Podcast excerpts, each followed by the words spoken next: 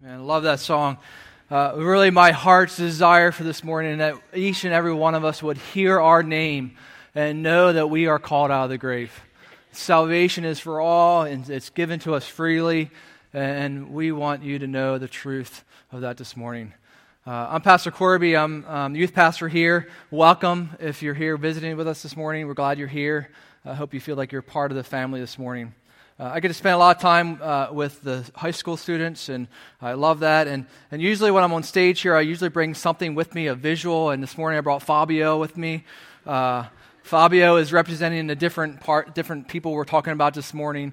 Uh, and, and this, Ryan's, uh, Ryan said that he flipped the lights on, I think, this morning, uh, and was a little startled by Fabio, and, and didn't realize he had a sword too. So that was uh, is interesting. But uh, yeah, the sword's here uh, just as an illustration. Hopefully, uh, it doesn't scare anyone this morning. Uh, but it's good to be here. Love worshiping with you and, and excited to share what the Holy Spirit's prepared for this morning. How many of you enjoy watching people? Raise your hand. You like watching people, observing them? Maybe you're like this guy on the screen, right? Real stealth mode, right? all dressed in black, your binoculars, and your, you know, so we watch people in a lot of different ways, don't we? Maybe we sit at a, sit at a dog park and watch uh, owners walk their dogs and compare the dog and the human and say they look so much alike.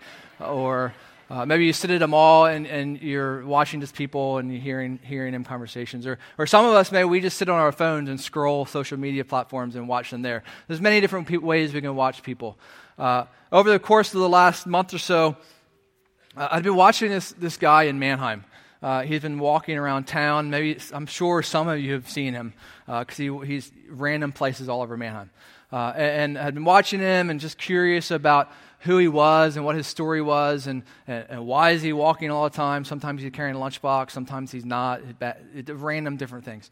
And about a week and a half ago, uh, it was on Taco Tuesday, uh, Jen was here working and setting up, and she had gone and, and, and left and was going to leave and pick something up. And, but later that evening, she, she said to me, she was like, Have you seen that guy walking around town? I was like, Yeah, I've been watching him.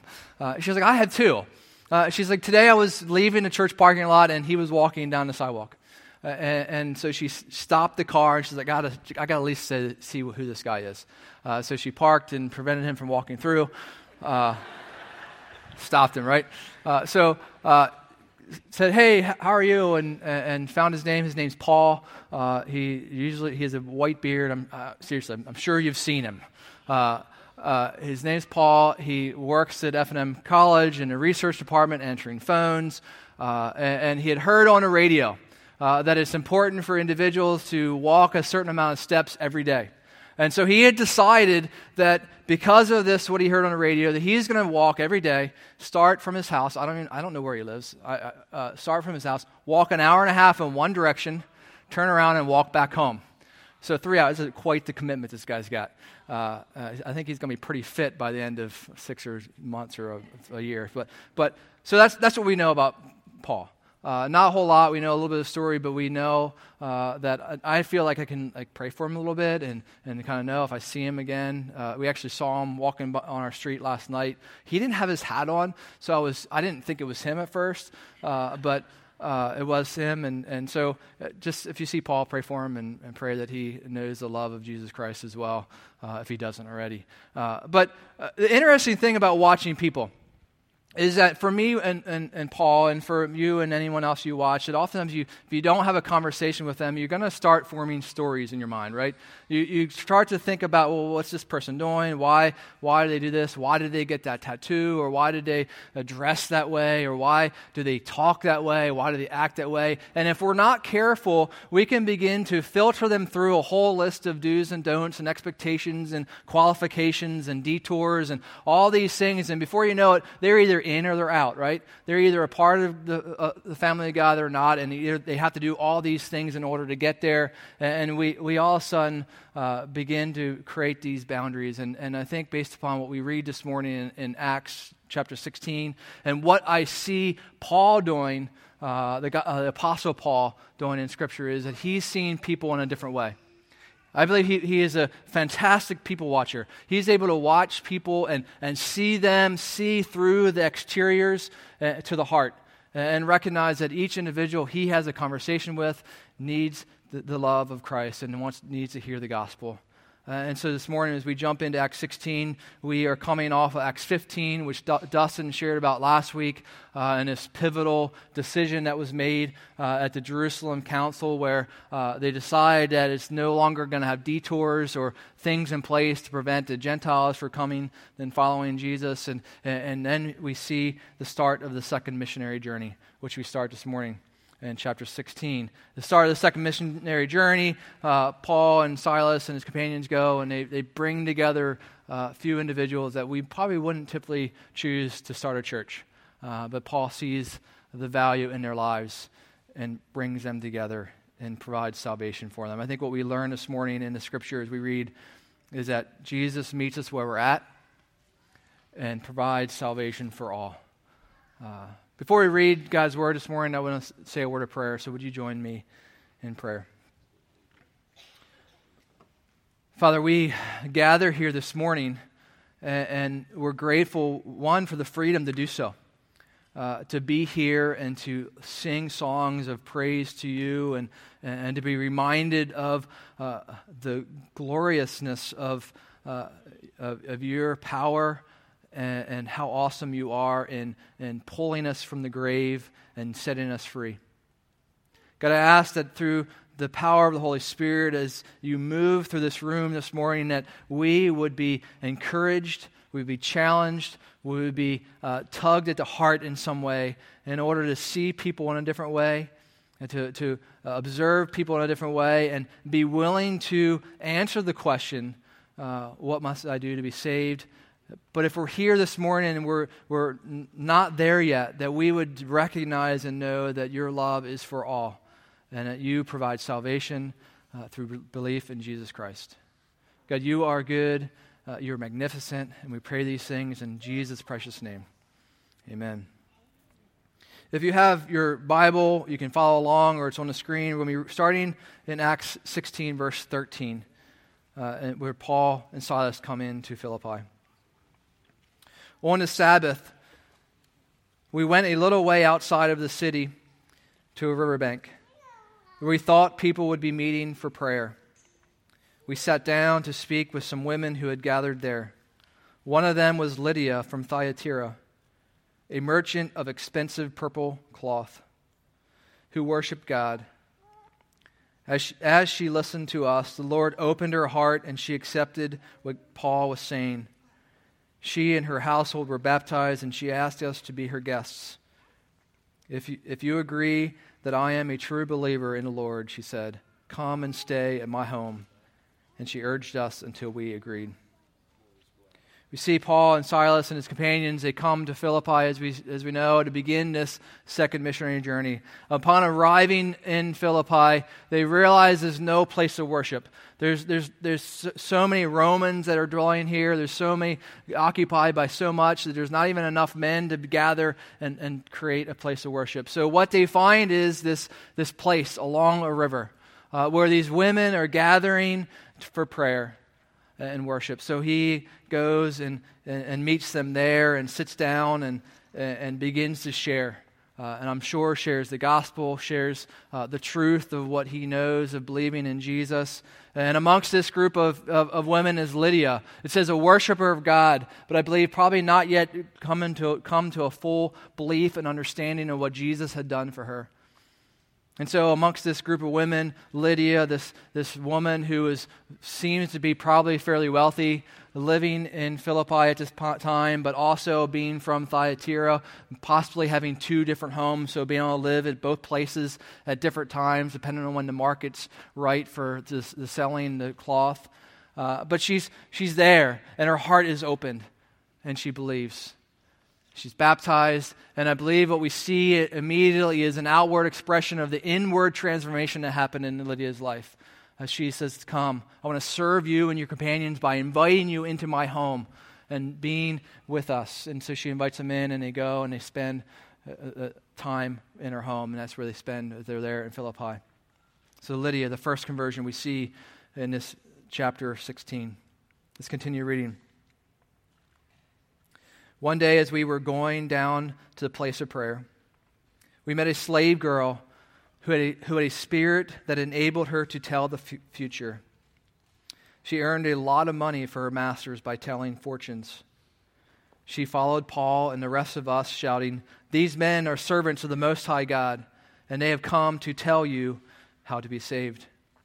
This went on day after day until Paul got so exasperated that he turned and said to the demon within her, I command you in the name of Jesus, come out of her. And instantly it left her. Her master's hopes of wealth were now shattered, so they grabbed Paul and Silas and dragged them before the authorities at the marketplace. The whole city is in, is in an uproar because of these Jews, they shouted to the city officials. They're teaching customs that are illegal for us Romans to practice.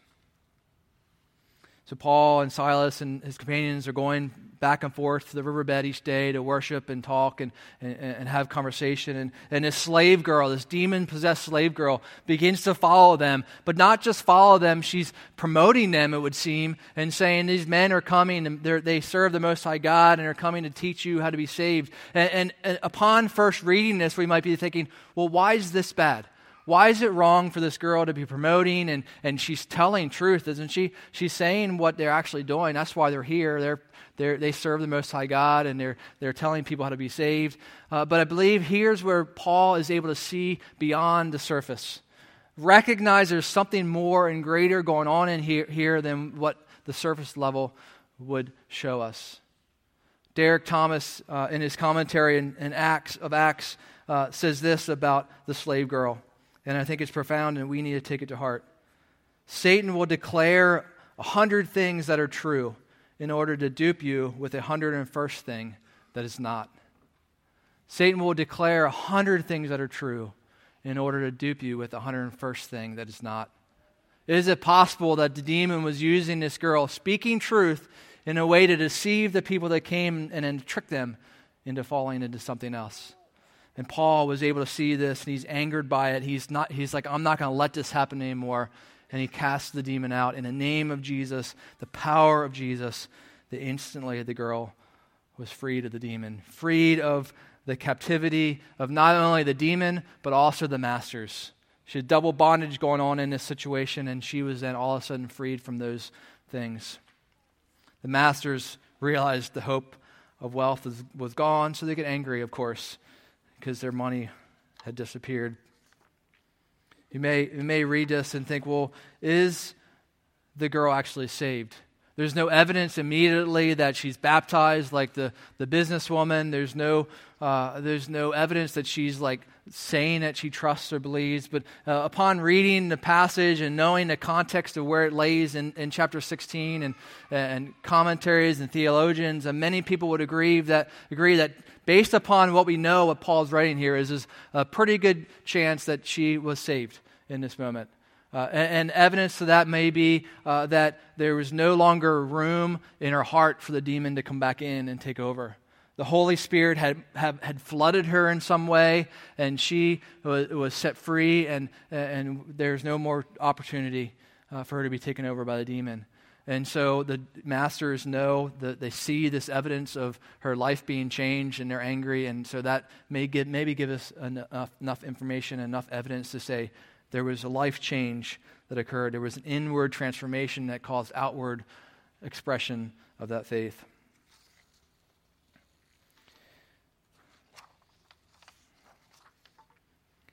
We see in these first two conversions uh, the businesswoman and, and the slave girl.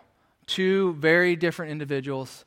Uh, the businesswoman, uh, upper class, wealthy, uh, pretty well off, it would seem. Uh, the slave girl, lower class, uh, in bondage, slave. Uh, but we see here the same grace, the same power of God used to, to free them, to provide salvation.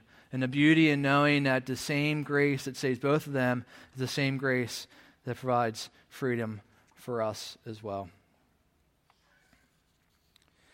We continue to read and we see the third uh, individual, the jailer. Verse 22. A mob quickly formed against Paul and Silas, and the city officials ordered them stripped and beaten with wooden rods. They were se- severely beaten, and then they were thrown into prison. The jailer was ordered to make sure that they didn't escape. So the jailer put them in the inner dungeon and clamped their feet in stocks. I just want to pause here and, and ask and challenge us as, as a church what are we willing to suffer for the gospel? What are we willing to do and, and experience and, and, and put ourselves through in order to share the gospel with others? Are we willing to be mocked or ridiculed or made fun of? Are we willing to lose friends or lose finances? We see throughout all of Acts that Paul and the apostles and individuals were willing to suffer in order that the gospel be shared to all. Around midnight, Paul and Silas were praying and singing hymns to God, being able to find the joy of the Lord even amongst this horrible situation they're in. The other prisoners were listening. Suddenly, there was a massive earthquake. The prison was shaken to its foundations. All the doors immediately flew open. The chains of every prisoner fell off. The jailer woke up and to see that the prison doors were wide open.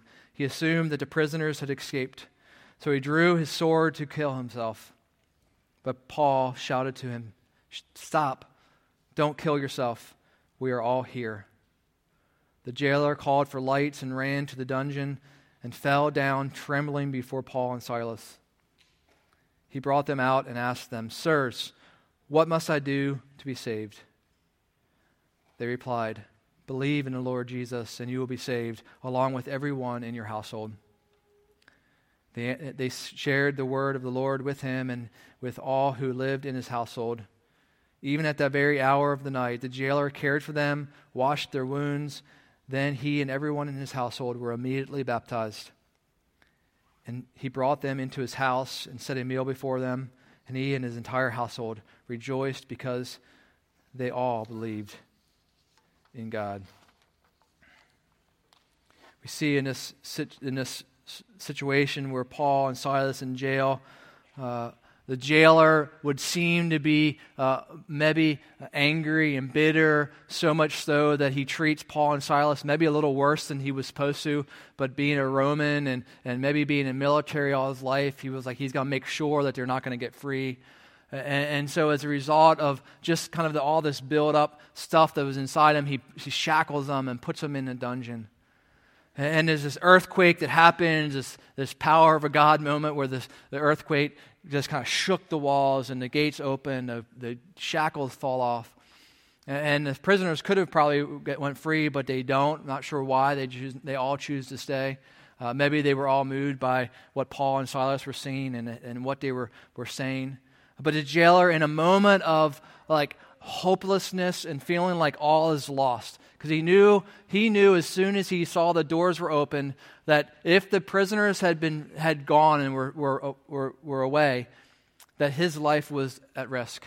He was responsible for these, these prisoners, and if they had fled, he, he would die. So he felt there was no other option but to take his own life, and because there was it, it was it, it was hopeless. And Paul, being able to see through all this, see the jailer for who he really was, says, Stop, don't do it. We're here. We're here. Jailer moved to, to understanding that they didn't flee.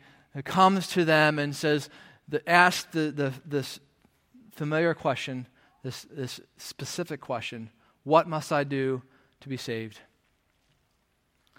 Paul simply puts, believe in the Lord Jesus and you will be saved.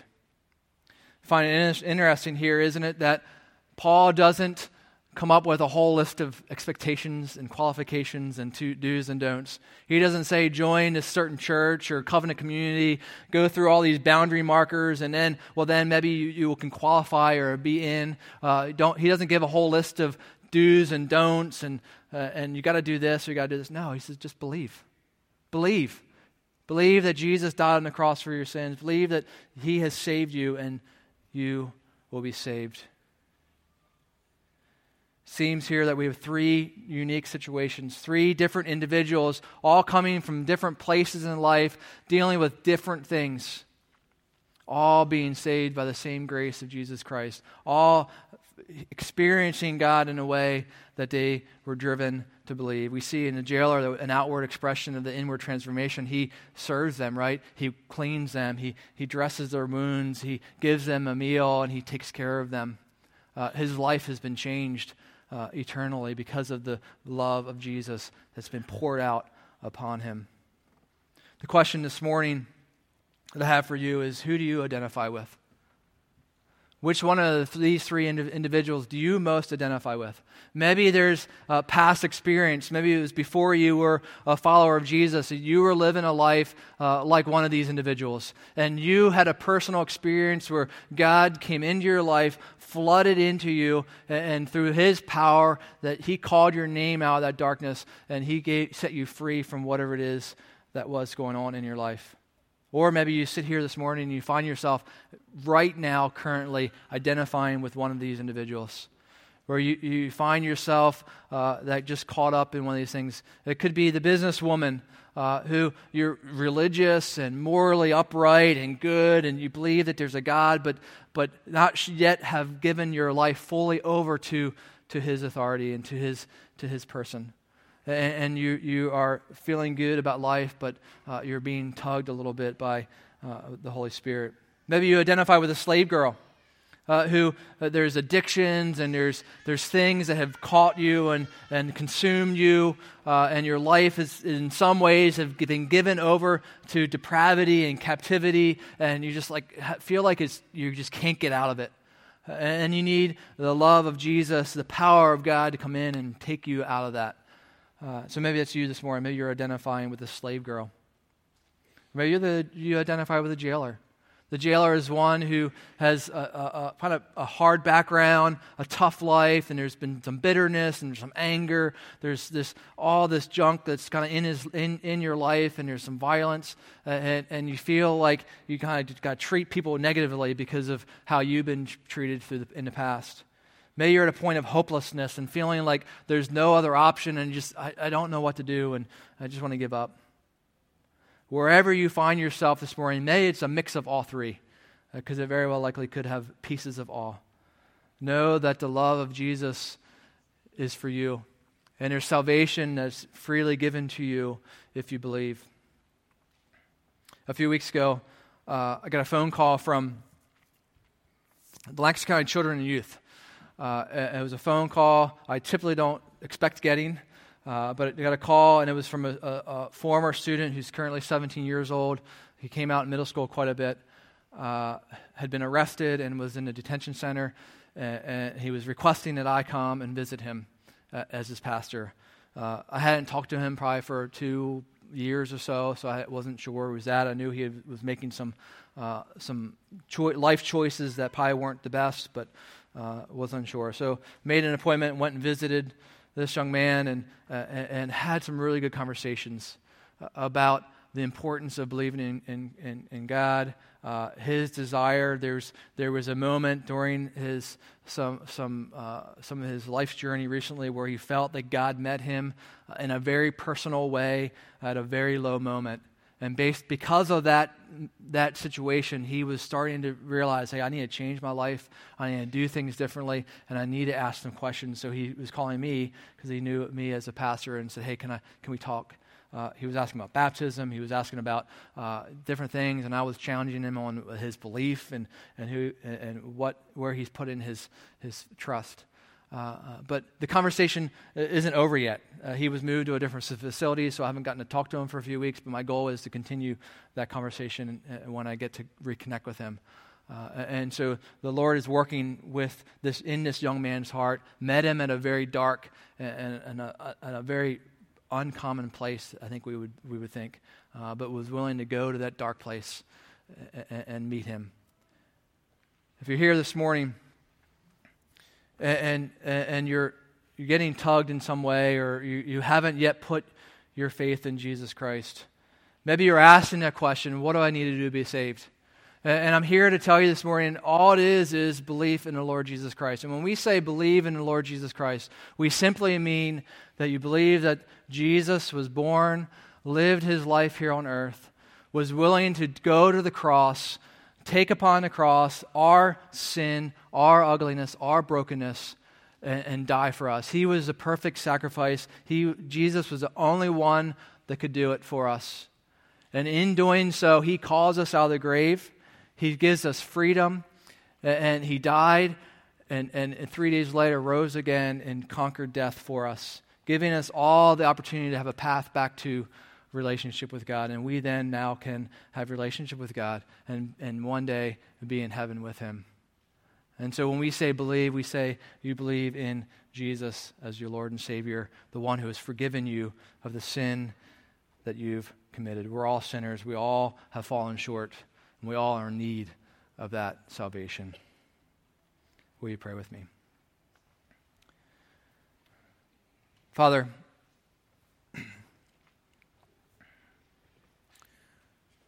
we gather here this morning uh, again, and we're grateful for it.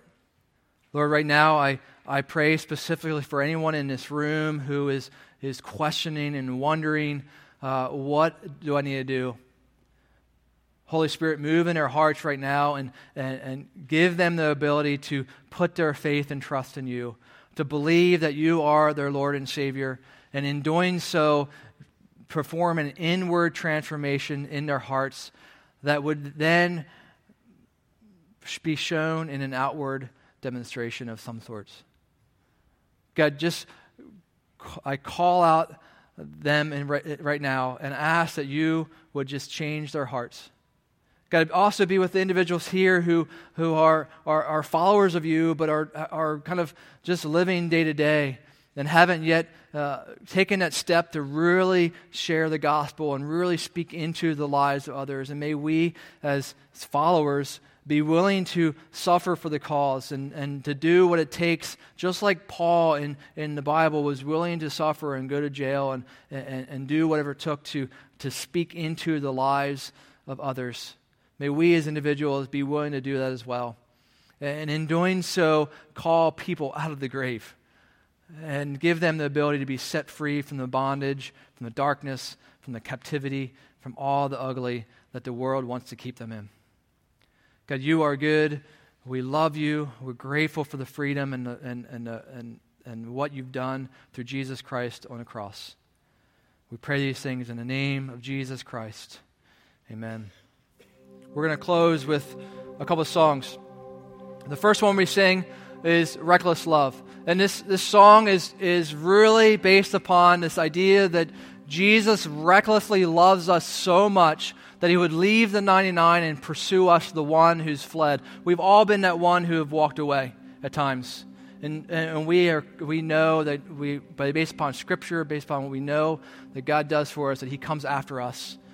And He's pursuing you. He's, he loves you so much, He comes after you. So uh, during this song and then the, final song, uh, if you uh, are feeling led to need prayer or want to talk to someone, the prayer team is going to be front, up front feel free to come front. If it's a little scary to come to the front, I'm sure someone beside you would talk to you as well. Uh, don't hesitate to ask the question, What must I be to do to be saved? Don't hesitate to say, I believe. Let's sing together.